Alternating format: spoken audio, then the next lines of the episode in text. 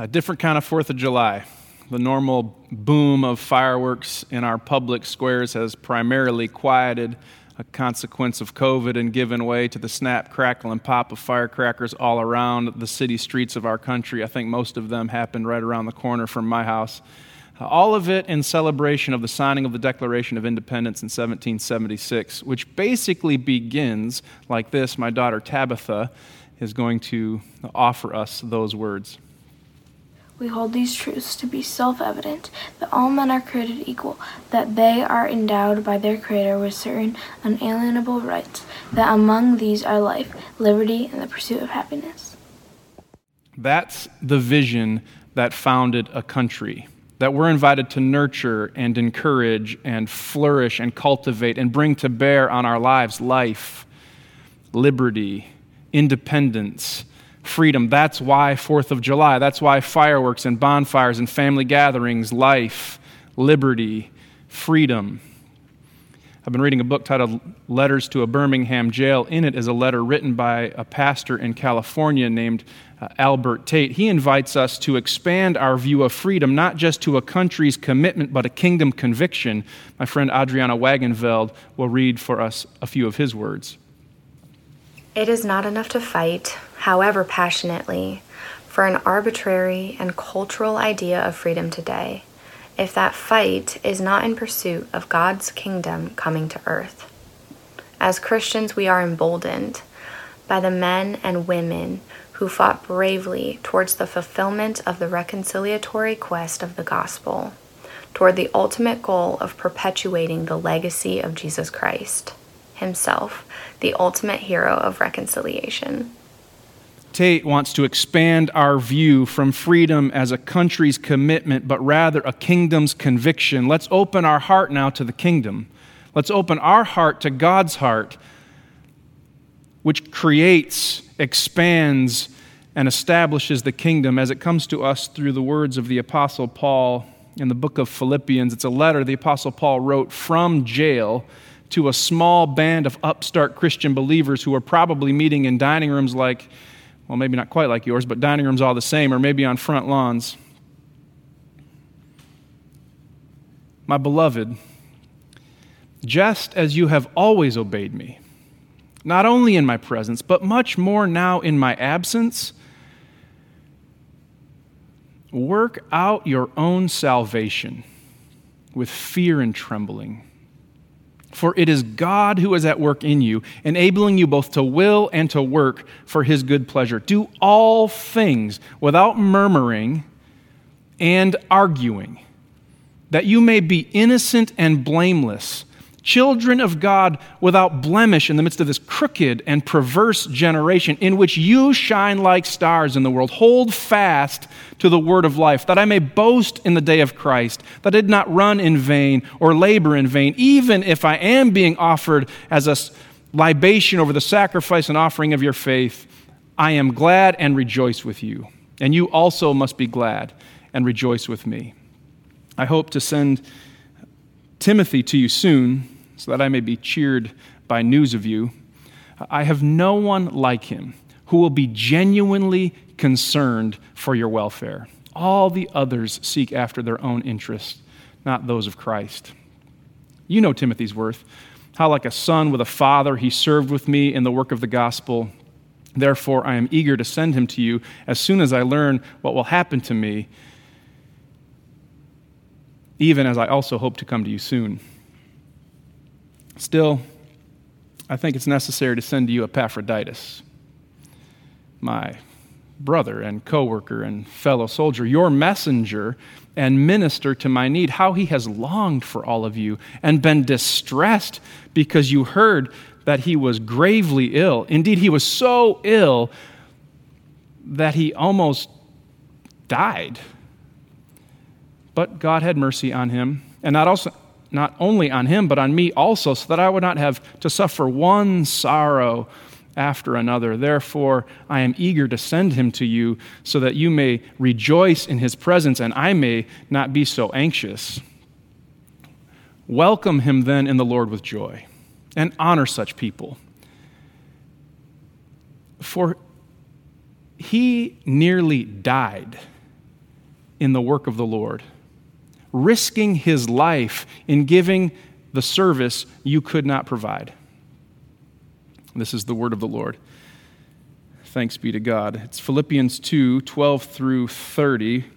Uh, we're going to zoom in in just a minute on one verse, uh, verse 12. But for now, let's zoom out to the whole of the book of Philippians. We've been treading our way through it so far this summer. It's like a greatest hits album. It's got some of the great lines. Uh, it begins He who began a good work among you will bring it to completion by the day of Jesus Christ. And then, for to me, is living as Christ and dying as gain, and then only live your lives in a manner worthy of the gospel. And maybe the best line of all, let the same mind be in you that was in Christ Jesus. And then, now let's zoom back in, verse 12.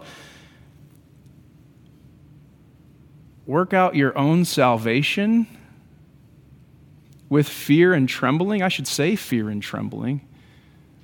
Work out your own salvation? That, that, that makes me uncomfortable.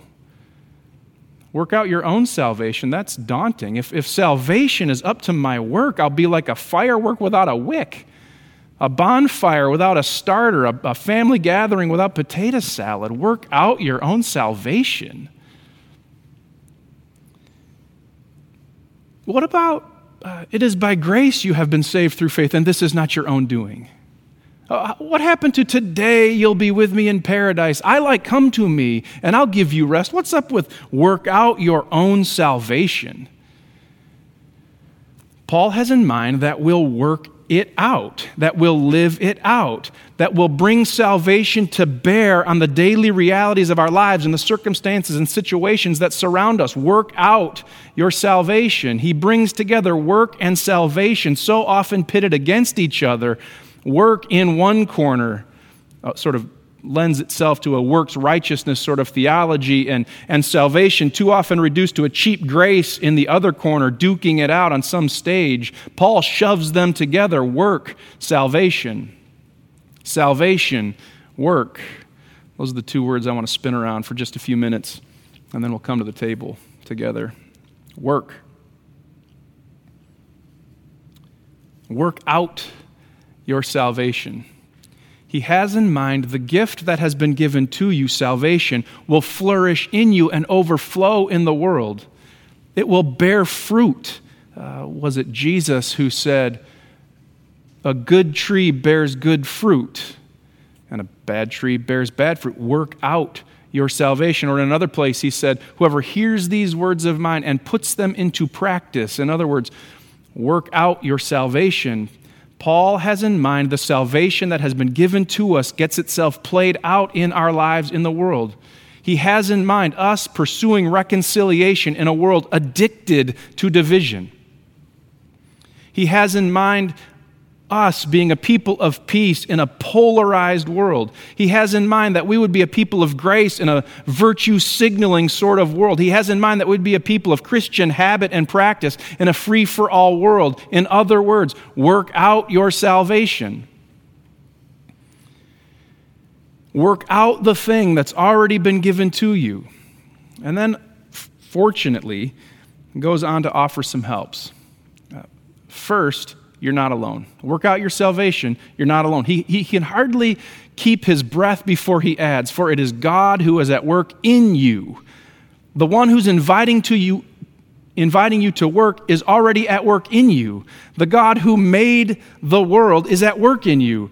The God who healed diseases and fed 5,000 and raised the dead is at work in you. The God who stretched out his arms on the cross breathing his last, saying, Father, forgive them, is at work in you. So work out your salvation. You look at you, I'm guessing a few of you at least, and all you see is a pile of shame too steep to climb. You see a hole of guilt too deep to get out of. God is at work in you. The God who said, Let there be light, and there was light, is at work in you, dispelling every version of darkness that exists in you. The God who said, My grace is sufficient for you, embraces your guilt and shame with grace. The God who promises, Behold, I'm making all things new, is at work in you, making a new thing now. The old is gone. Behold, the new has come. God is at work in you. So work out your salvation. Here's the second thing you're not alone, so don't do it alone. And now I'm not just talking about the Spirit of God at work in you, I'm talking the Christian community around you. Paul goes to great lengths to talk about Timothy. I hope to send Timothy to you soon. There's no one like him who will be genuinely concerned for your welfare. And then I, I, think it's probably necessary for me to send Epaphroditus. He's longed for all of you. And ho- I also hope to come to you soon, but not just Timothy and Epaphroditus and Paul himself, but the Christian community that exists there already. Anytime you read in the Bible, you, Think plural. Don't think me, think us. Your salvation is not an individualized expression, but rather a corporate invitation. All of you, all y'all, work out your salvation, which means this sort of over against kind of Christianity that exists too broadly, at least on the American scene, must stop. This sort of uh, spiritual superiorizing yourself over another Christian has to go. We can't do it alone. We can't do it over against. We need each other. So join a city group, find a Bible study, be a part of a prayer group, go for a walk with one you know and love who you can trust to speak into your life. Work out your salvation. You're not alone, so don't do it alone. And third, don't just do it with the y'all you know. Uh, Paul then goes on he starts listing these, these behaviors unbecoming to Christian believers. Do all things without murmuring and arguing, all of which then culminate in hold fast to the word of life. Work out your salvation, but not just with the y'all you know. Invite another voice, a deeper tradition, the word of life itself. I'm just going to offer a pastoral concern. This is recorded, so maybe I'll cut it and edit it out later. Too often, too many people in the social media era posture themselves as speaking as the authoritative voice for the Christian tradition and have not immersed themselves in the story, whether by word or worship or in Christian community. Work out your salvation, but not just the y'all you know. Listen to a deeper voice, a better voice that has stood the test of time. If we only rely on our own instincts and impulses and the people we know, we'll end up riding around on training wheels in circles in a cul de sac of our own wishes, desires, and proclivities. Hold fast to the word of life. Uh, during uh, the earlier seasons of COVID, during Eastertide, uh, we preached a series of sermons. We called it Resurrection and Crisis, Listening to Jesus. And I invited you to memorize a sentence, a section, a verse of the Sermon on the Mount. And, we, and then record yourself reciting it and sending it to us. We received at least 73 different people recording themselves reciting sections of the Sermon on the Mount. We compiled all of them, handed them to Jake, who stitched them all together in a beautiful way so that the Pillar community offered the entirety of the Sermon on the Mount to itself. Uh, we sent it out as a devotion on Thursday. Uh, we'll put it on social media this week. All of it an invitation, not just to a one time experience, but a way of life. Hold fast to the words of life, to the word of life. Work out your salvation. You're not alone. The Spirit's at work in you. So don't do it alone. You need Christian community, but not just the y'all you know. Hold fast to the word of life. Work out your salvation. Paul says, work, salvation, salvation, work, salvation. Salvation, it's this, it's this stunning gift offered by and accomplished by God, the Father, Son, and Holy Spirit. God who made the world, whose heart was broke by the fall of the world, sent, loved the world, so sent his Son, Jesus Christ, into the world to assume our flesh and blood and to fulfill for us all obedience to God's law. He suffered. He died on the cross for the forgiveness of sins. He rose from the dead to overcome sin and death. He ascended into heaven where he rules and reigns until he comes again to make it all new and to make it all right salvation. And it's yours. Work out your salvation. It's already yours. When you announce with your mouth Jesus is Lord and believe in your heart God raised him from, your, from the dead, salvation. Salvation, it's yours. You don't have to work for it. You don't have to achieve it. It's not the awards ceremony at the end of the school year. It's not an insurance policy for some sort of afterlife, though it includes an afterlife. It shows up now, here, today, with you. It's yours.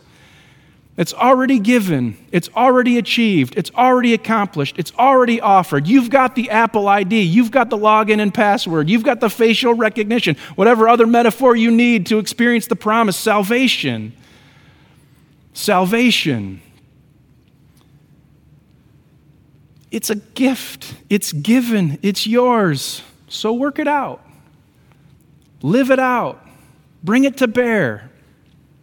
I've been uh, reading this book titled Letters to a Birmingham Jail. I think I've mentioned it once or twice. It's a compilation of letters written by people in memory uh, and in honor of Martin Luther King Jr.'s letter from a Birmingham jail. Uh, in it is a letter written by the pastor I mentioned earlier that Adriana read for us, Albert Tate, out in California somewhere. He begins his chapter by reflecting on his experience as a young black boy in Mississippi. He remembers the stories his parents would tell him, uh, including the story of the Woolworth sit in. February 1961, four black men from a local college went to a five and dime store, Woolworth, to sit at the bar for lunch.